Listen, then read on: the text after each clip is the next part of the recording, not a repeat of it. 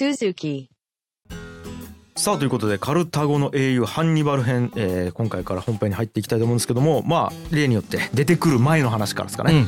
うん、まずね前回ももう言いましたけど、うんそのカルタゴとローマの力関係でいくとその第一次ポエニ戦争が始まる時ねうんローマっていうのはまだこの地中海世界みたいのを支配するような大帝国ではないんですよね。うんで結出した立場を築こうとはしている。うんその中の若い共和国の一つに過ぎなかったわけですな。るほど。でローマ編をぜひ聞いていただきたいんですけどローマの詳しい話に関してはねうんローマってもともと王政で始まって王様の国で始まってその王様を放逐して自ら共和制を作るに至った。あなんかあった。はい。はい。でまあ共和制になってからしばらくしてるんですけどこの時。うんまあまだまだイタリア半島統一さえ全然してないみたいな。戦争する時はイタリア半島ちょうど統一した頃だったんだけどうん。まだまだな時なんですよね。うん。で一方でカルタゴの方っていうのはすでに何世紀もの間この地中海地域の覇者みたいな感じなんですよ。で特に商業ですよね。うん。海上貿易。うん。船を操って貿易をしてめちゃくちゃ儲けるみたいな。うんで北アフリカの今のチュニスのあたりにめちゃくちゃでっかい都市を築いてました。うん。うんなるほど。建築とかもすごかったみたいで。うん。僕再現図の絵を見たんです。どこまで本当かわからないんだけどはいはい。ちょっと想像を絶する建築でした。えー、2000年以上前の。やばいっすよ。本当に。コトンっていう軍港があるんだけどは要は軍船が止まってる港ですよね。いはい。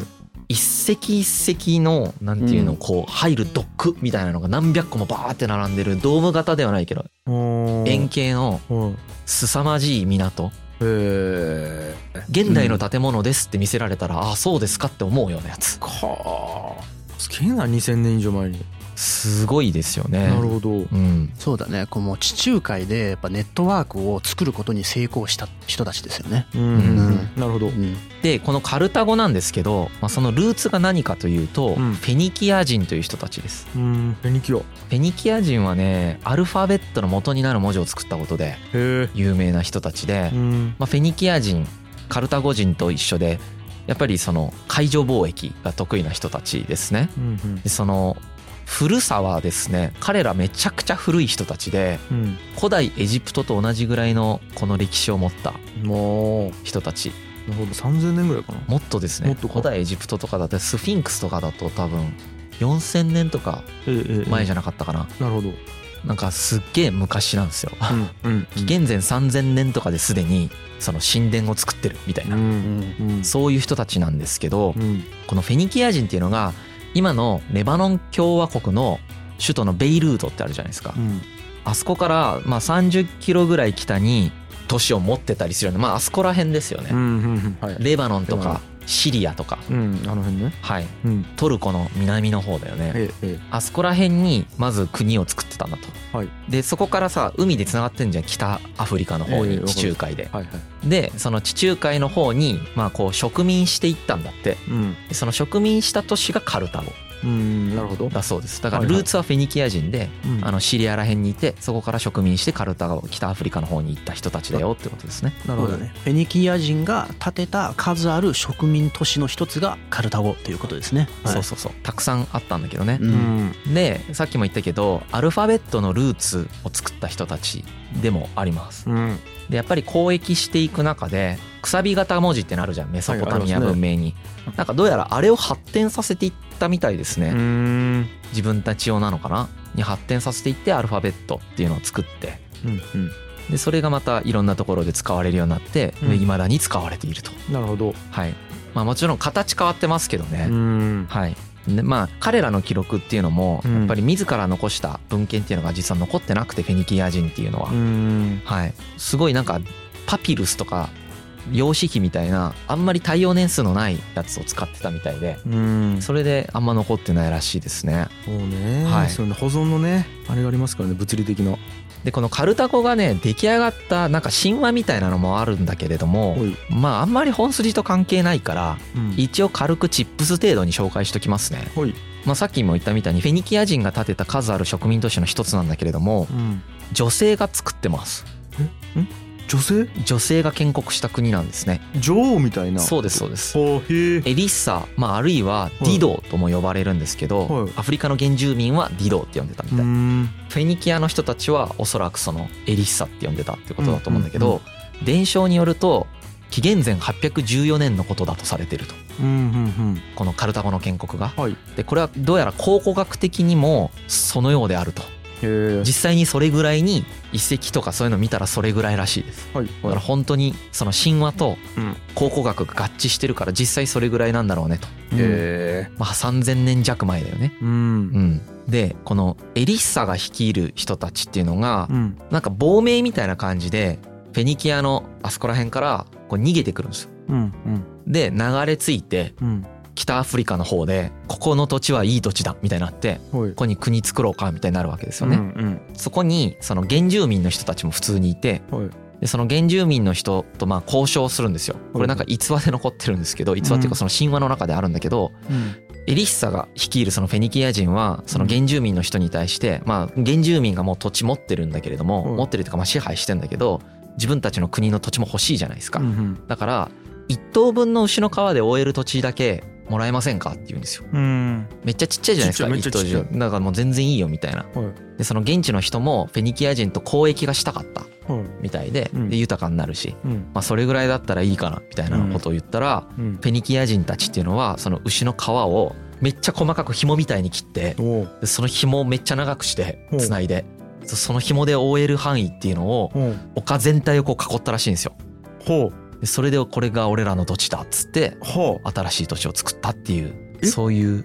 トンチ？トンチ。一休さん。この橋渡るべからず的な。まあまあそうなまあマジでそんな。まあまあなんかあれその商人っていうかビジネスパーソンのちょっとなんていうかウィットに富んだ駆け引きみたいなのがここで こう演出されてるっていうことですよね。そうね。なるほど。ねまあだからこれもだからどこまで本当か分かんないよね、うん。まあね。うん、あとはそのずるいやつみたいな意味が入ってる可能性がある。ロああーマそうね。ロー人側から見た。マ人からすればね。まあね。姑息なやつとかね。姑息な。そうそうそう。なるほど。そう。で、まあ、このエリッサはその女王として、まあ、現地の人たちともやり取りをしないといけないんだけどうん。先住民の王様がですね結婚を要求してきたらしいんですよ。うん。なんかどうしても結婚しようとしてきたらしくてなんか嫌だったのかな自殺するんですよね。ははい？それで。ええ神話っすよね一応これ。神神話で話です。すね。でなんかしかもね何通りもあるんだ。わなるほど。この結婚を要求されて強要されて拒否して、うん。その剣で命を絶った説もあれば、ほい。恋人と別れて、うん。その焼身自殺した説もあれば、うんうんまあ、いろんな説があるんですよね。そうあとカルタゴには実際瞳悟空の慣習があってですねまあもしかしてこの女王はまあその慣習に従って人柱になったかもしれないっていう風な説もある、まあ、分かんないです、まあまあでも本当になんか神話とかそういう話だから。そうね神話は面白くてなんぼですよ、うん。やっぱみんなが話すのが面白いなっていう風にうん感じるから神話が今に待ってその伝わってくるっていうのが、うんそうだね。まあ、神話の役割かなと思いますけど、はい、なるほど。でまあこのようにしてとりあえずカルタゴができた後にですねうん。その本国のフェニキアの方ですよね、うん。フェニキアの方が逆に当時のそのアッシリアという隣にあった国にどんどんどんどんこう圧迫されて衰退していくんですよね。うんで逆にこの距離が離れていたことによって、うん。で場所がめちゃくちゃ良くて実はやっぱり地中海のその北アフリカの北端にあるから、うん。交易都市としてめちゃくちゃいい場所にあっいてカルタゴがめちゃくちゃ発展していくことになるんですよ。だからその植民都市だったのにフェニキアの本体みたいなのは近くにある他の国にまあどんどんどんどん押されていってどんどん弱くなっていきますと。でカルタゴだけ逆に強くなっていってうん。でどんどんどんどんでかくなっていくという運命をたどります。あらら。パワーバランスが。そう地の利のパラメータがめっちゃ高いみたいな。うん。だからローマだって一緒だよ。ローマだっていろんなその都市国家の中の一つだったけれどもローマがめっちゃライジングした。でうん。カルタゴもまあ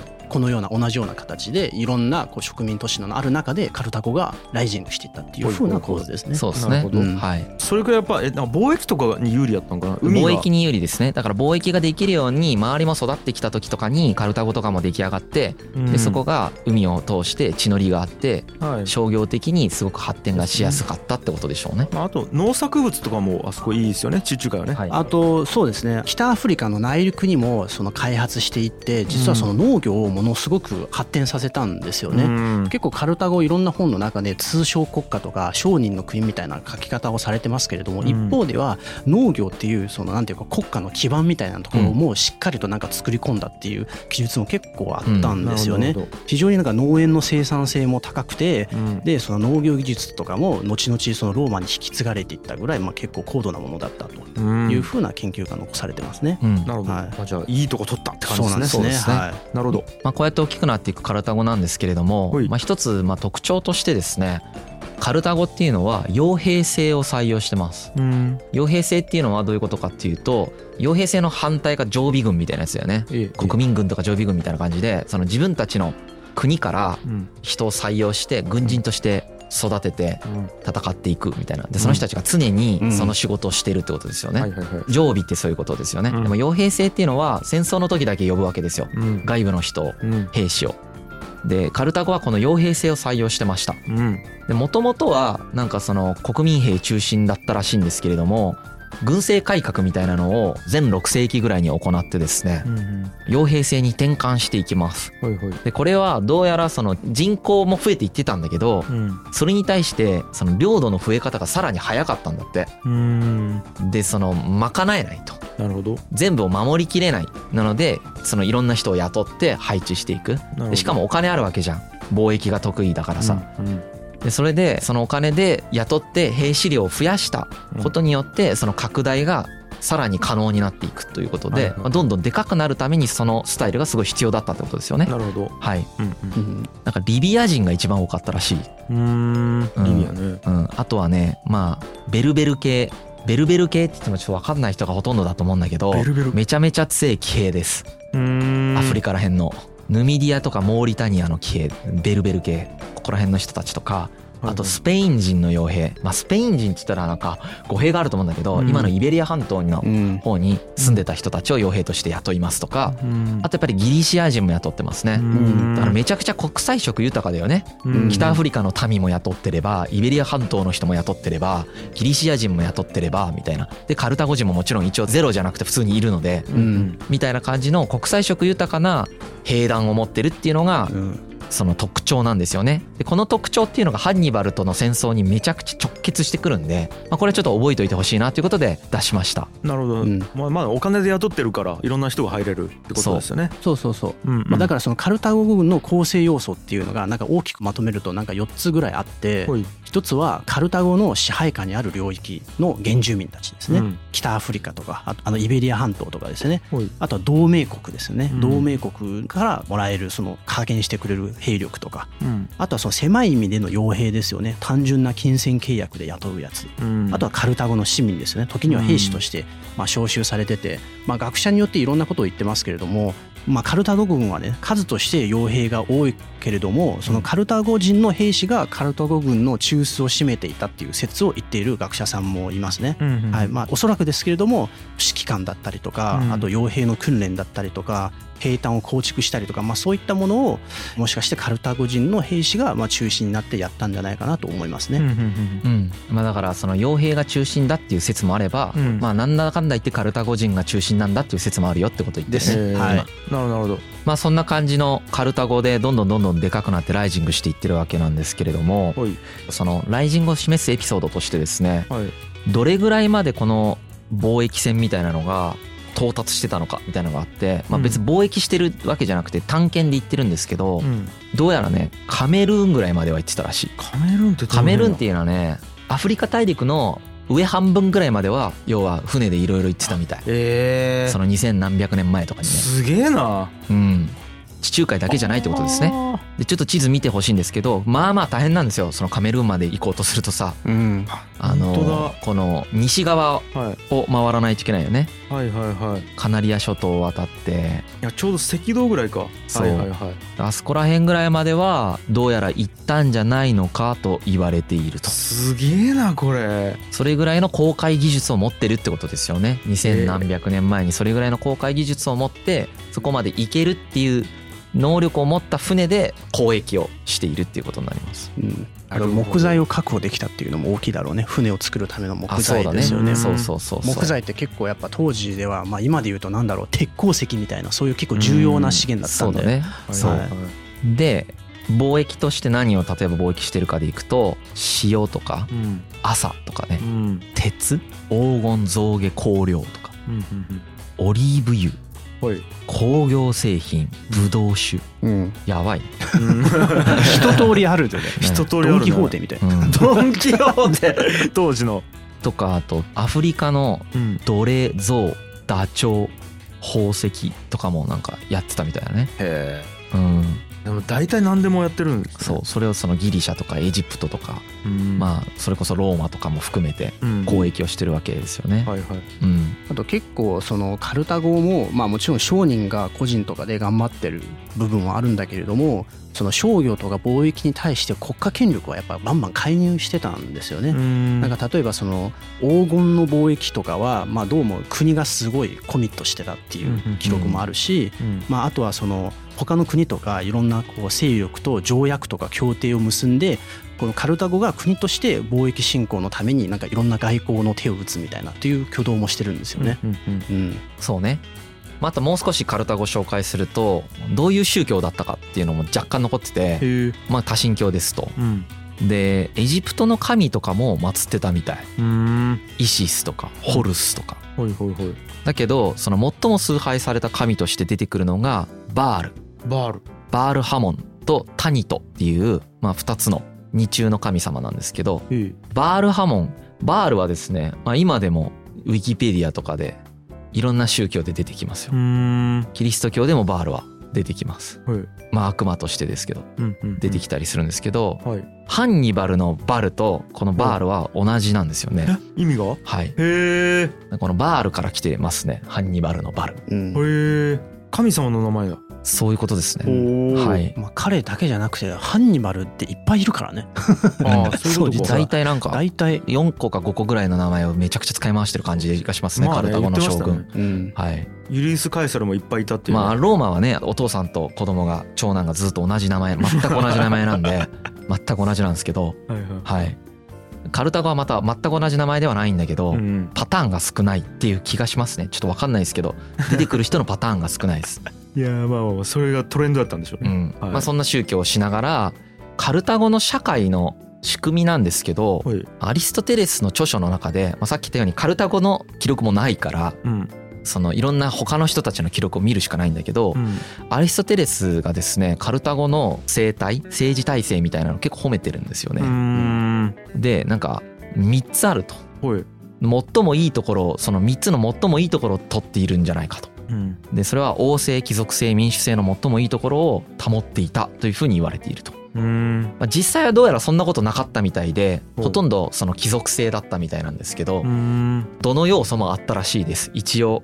へえまあここら辺はあんまり詳しく言ってもしょうがないんでポイントだけ紹介すると、うん。ローマの生態とうん。カルタゴの生態との違いみたいなのが後で戦争の時にまあまあ関係してくるんでちょっとそこを改めて喋るとですね、ローマは前のシリーズでも言ったんだけどコンスル制だよね、コンスルね。コンスルっていうのが1年任期があってうん。2人いるわけですよ。必ず2人選出されてまあだからその王政への反動でもう一人の人に絶対に権力を集中させないという強い意志を持ってますからローマの人たちっていうのは。ん。2人いるわけですよね。しかもそれが固定化しないように1年制なんだよね。うん。1年で交代しまくるみたいな。はい。はいでこの2人のコンスルがまあ一応決定権みたいなの持ってんだけど諮問機関として元老院っていうのがあってここに300人ぐらいかなうん。そのいるわけです貴族たちが。うん。こういう構成ですよね。うん。でローマの特徴でカルタゴと全然違うのはこの全てが戦争に行く軍人なんですよ。コンスルも。コンスルっていうのは政治を担う人でもありはい。将軍でもあるんですね。ああなるほど。戦争指揮官でもあるんですよ。はいはいはで元老院にいる議員もあんまりそのイメージないと思うんだけど全然ガンガン戦争行くんですよ。へえ、まあ、あの100%みんな戦争に行ったわけじゃないんだけれども自分で戦場に行ってこう戦功を立てるっていうことがもうキャリアアップの超重要なルートだの一つだったんですよ。よはい。なんか隠居してる人みたいなイメージは。ねなんかおじいちゃんが集まってるイメージあるでしょ。違う違う違う。元老院っていうのはそうじゃなくて全然戦争に行く。バリバリマッチョです。そう。ゴリゴリの本当マッチョ国家なんですよ。そう。なるほど。すごい軍国主義の国なんです。はい。ローマっていうのはね。うんで一方でカルタゴっていうのはスフェスって呼ばれるうん。貴族から選ばれるまあいわゆるコンスルみたいな人がまずいますと。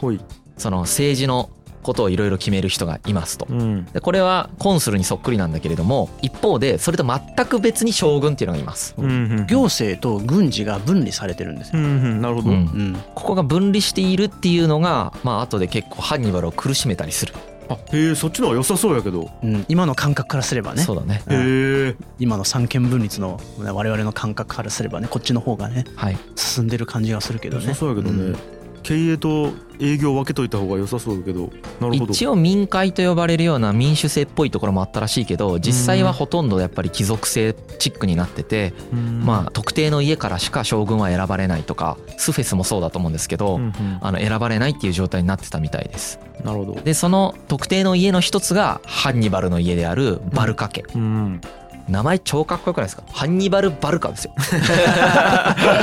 絶対強いじゃん。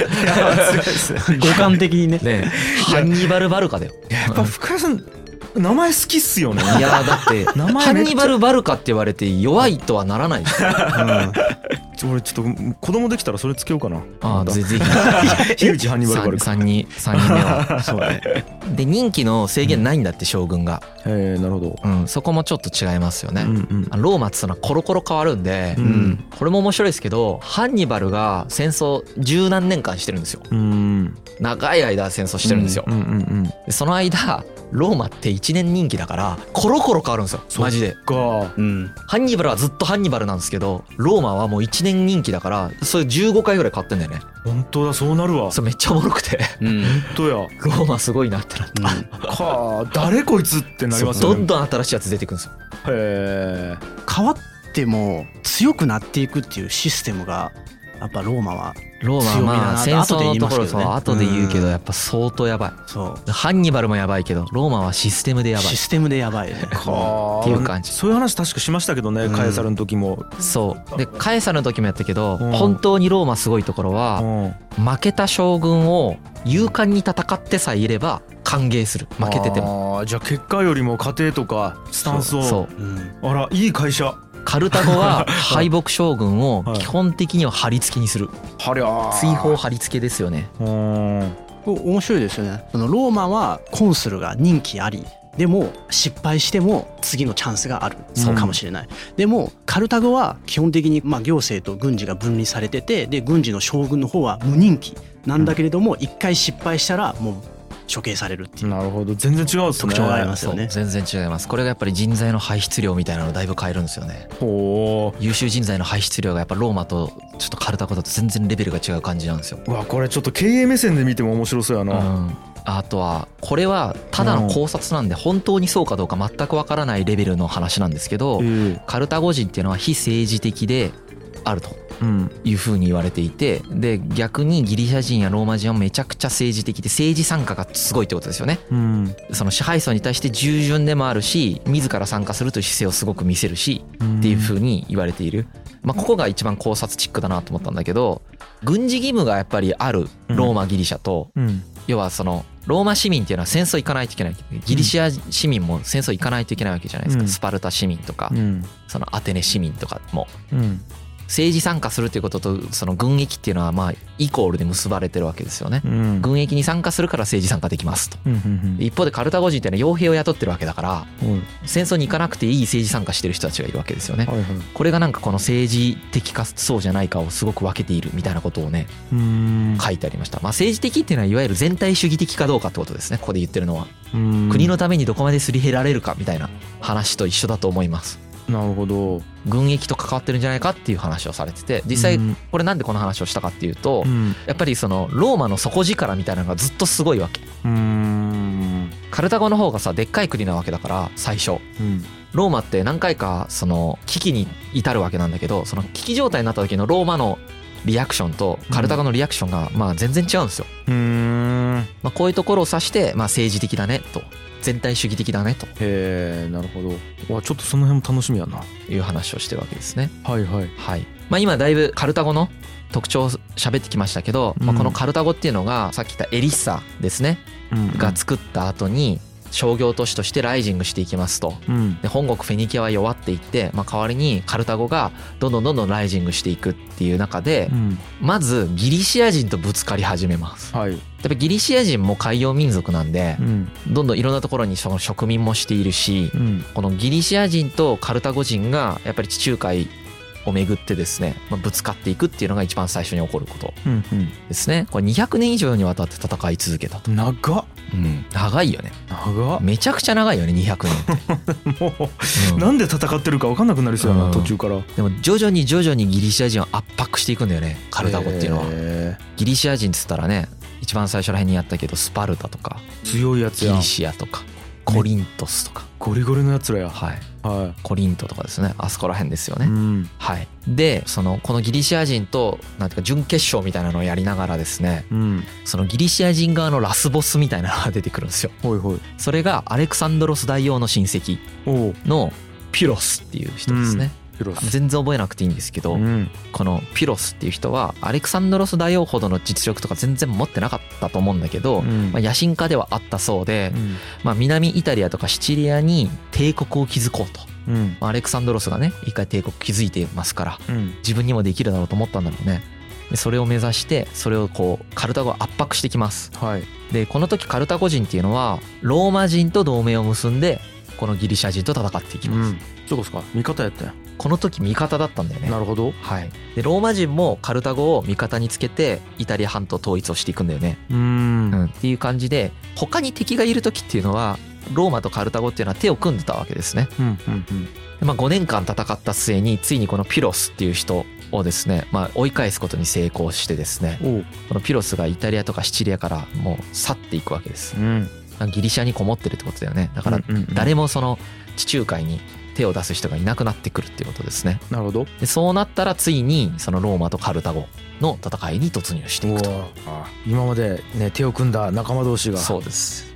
今日の友は明日の敵みたいになってるわけですよね、あら。うん、っていうのがまあこれがものすごく簡単に言ったカルタゴが建国されてから、うん。まあ、ギリシャと戦ってローマと戦うに至るまでの経緯だよね。なるほど。すごい簡単に喋ったけどね、うんうん。まあ、ここはそこまで重要じゃないんでずっと簡単にいきます。はい。でローマ側も喋っときますね。カルタゴと戦うまでに至る経緯。ほい。ローマは詳しい歴史はカエサル編で聞いてほしいんですけれども、うん。まあ、何度も言っているようにカルタゴと戦う直前のローマっていうのはそんなに強くなかったんですよね。うん。で特に最初はその共和国が成立した直後はイタリアの中部イタリア半島の真ん中ぐらいまでしか収めてなかったんだけれどもうん。そこから徐々にですね同じ同族であるラテン人のサビニ人とかサムネテ族とかいう人たちを侵入させていきうんあとは北方の方にエトルリア人って言ってまあ自分たちが結構建築技術とかを学ばせてもらった人たちがいるんですよ。うんその人たちをこう征服していき、うんまあ、紀元前4世紀末ぐらいにはイタリア半島の北半分の方を支配下に置くっていう風になってきた。おおでかいはい。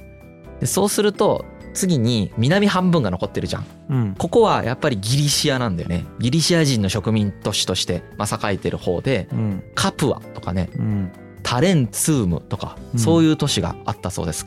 でこの南半分のギリシャ人がいるところを当時は、えー、とマグナ・グレキアと呼んだそうですう。んイタリア半島ですよ。うんイタリア半島の南にギリシャ人がいてそれをマグナ・グレキアと呼んでたんだけれども、うんうんこのマグナ・グレキアと戦う時にローマ人っていうのはまたそのカルタゴと組んでいくってことだよね。うんうんだから一緒にギリシャ人と戦ってたってことだねうん。なるほどなここは仲いいんやなやっぱなうん。うん共通の敵だったってことですね。はい。でこのローマとカルタゴは組んでやってたとはいえですねはい。格上なのはカルタゴなんですよ。うーんまあまあまあ。全然カルタゴの方が格上でうん。めちゃくちゃ不平等条約を結んでローマはカルタゴから力を借りてました。うーん。まあ事実上そのローマ艦船の東地中海での行動を禁じてローマ人のカルタゴ領内での貿易をめちゃくちゃ制限するみたいうんうなんでカルタゴ側はイタリア半島でその貿易はおろか軍事行動まで全部自由ですみたいな、まあ、典型的なその不平等条約を結ぶ、うんだいぶね違うね。明治時代の日本とアメリカとか列強みたいななるほど。関係性かもね。まあそれを結ばないといけないぐらいローマはまだこの時弱かったってことですよね。ええええそうそうそう。なんかねすごいまあ今までのねシリーズとかの中でもローマイコール強いみたいなイメージを持たれてた方もいらっしゃるかもしれないですけれども、うん。この時のローマってまだ強力な中央集権的なその国家が形成できたわけではないんですよね。例えばそのこのエリアのこの部族とかこの都市と同盟関係を築けたみたいな、まあ、そういう感覚でその中でローマがちょっと上になってるっていうぐらいの状況なんですよね。うんでローマが実際にトップダウンの統治っていうものを意識しだしたのはその支配領域が広がっていって領域内の治安維持のためにローマ軍が介入しないといけないフェーズになったタイミングなんですよね。うんだからまあポエニ戦争の後になってローマがもっとそのトップダウンで自分の領域を支配しようみたいなそういった挙動が出てくるんですよね。なるほどなるほどだからなんつうかな日本でいう幕府みたいな機能がローマに求められてからローマがめっちゃこう中央集権のトップダウンになっていったっていうふうに言ってもいいかもしれないですね。はいはいはい、うんはいいやまだまだ全然出来上がってない状態ってことですねローマがね。そうですね。まあ不平等条約の時の表現としてうん。これもどこまで本当か分かんないんですけどカルタゴの海軍提督がカルタゴの許可なくローマ人は地中海で手を洗うことも許さない。言い過ぎでしょそれ言い過ぎでしょそれ。ぐいらいだからそのカルタゴの海だって感覚なんですよね。地中海っていうのは、うん。まあ、感覚としてカルタゴ人としては、まあ、ローマなんてめちゃくちゃ弱いよねと。うん。全然ちっちゃいしまあちょっと力貸してやってもいいかみたいな。なるほど。ギリシャ人一緒に追いかすんだったらまあ役に立つよねぐらいの感覚でいたわけですよ、ええええはい、そのローマがライジングしてうん。完全にカルタゴを焦土と化しますからね最後。ねえ。ね何があるんや。えもうだから油断しちゃダメだよね本当。かでもそうだね。でも先進国だからこそ油断するっていう風なものは避けられないかもしれないよね。避けられないでしょうね。どうなるかわからないですよね。誰がライジングして。うん、でまあさっきヤンヤンが言ったようにこの時期のローマっていうのはなんかローマ連邦的な感覚なんだよね。うん。だからその中央集権国家じゃなくて緩やかな連邦っていうのをまあ築いているとなので自分たちのシステムを完全導入してるわけじゃなくて、まあ、それぞれのその都市っていうのは自治を認められていますと。うんでその自治を認められている中でその軍役みたいなのがあって戦争するぞって言ったら動員されるみたいなはい感じですよね。うんそういうような連邦制じゃないんだけどね連邦制っぽいことをやってたってことですね。はいはいはいでローマっていうのはそのみんなに安全保障みたいなのを提供していてうん道路も作りますよみたいな。そうそうそうで重要なのは道路なんだけど道路めちゃくちゃコストかけてインフラ整えてうんその軍隊の移動とかがスムーズにいくようにしていると。でこのまあ、カルタゴは傭兵制じゃないですか。うんはいでまあ雇おうとしたらずーっと金がかかるし、まあ、金もねあるっちゃあるんだけれどもその軍隊動員数みたいなのがそんなでもないんですよカルタゴって。うん。でもあのローマってこの連邦制築いてる時点でうん。やっぱめちゃくちゃ軍隊動員数とかもやばいことになっていってて、うん。まあ、ポエニ戦争が始まった時の兵員動員可能数みたいなのがはい。75万人いるんだって。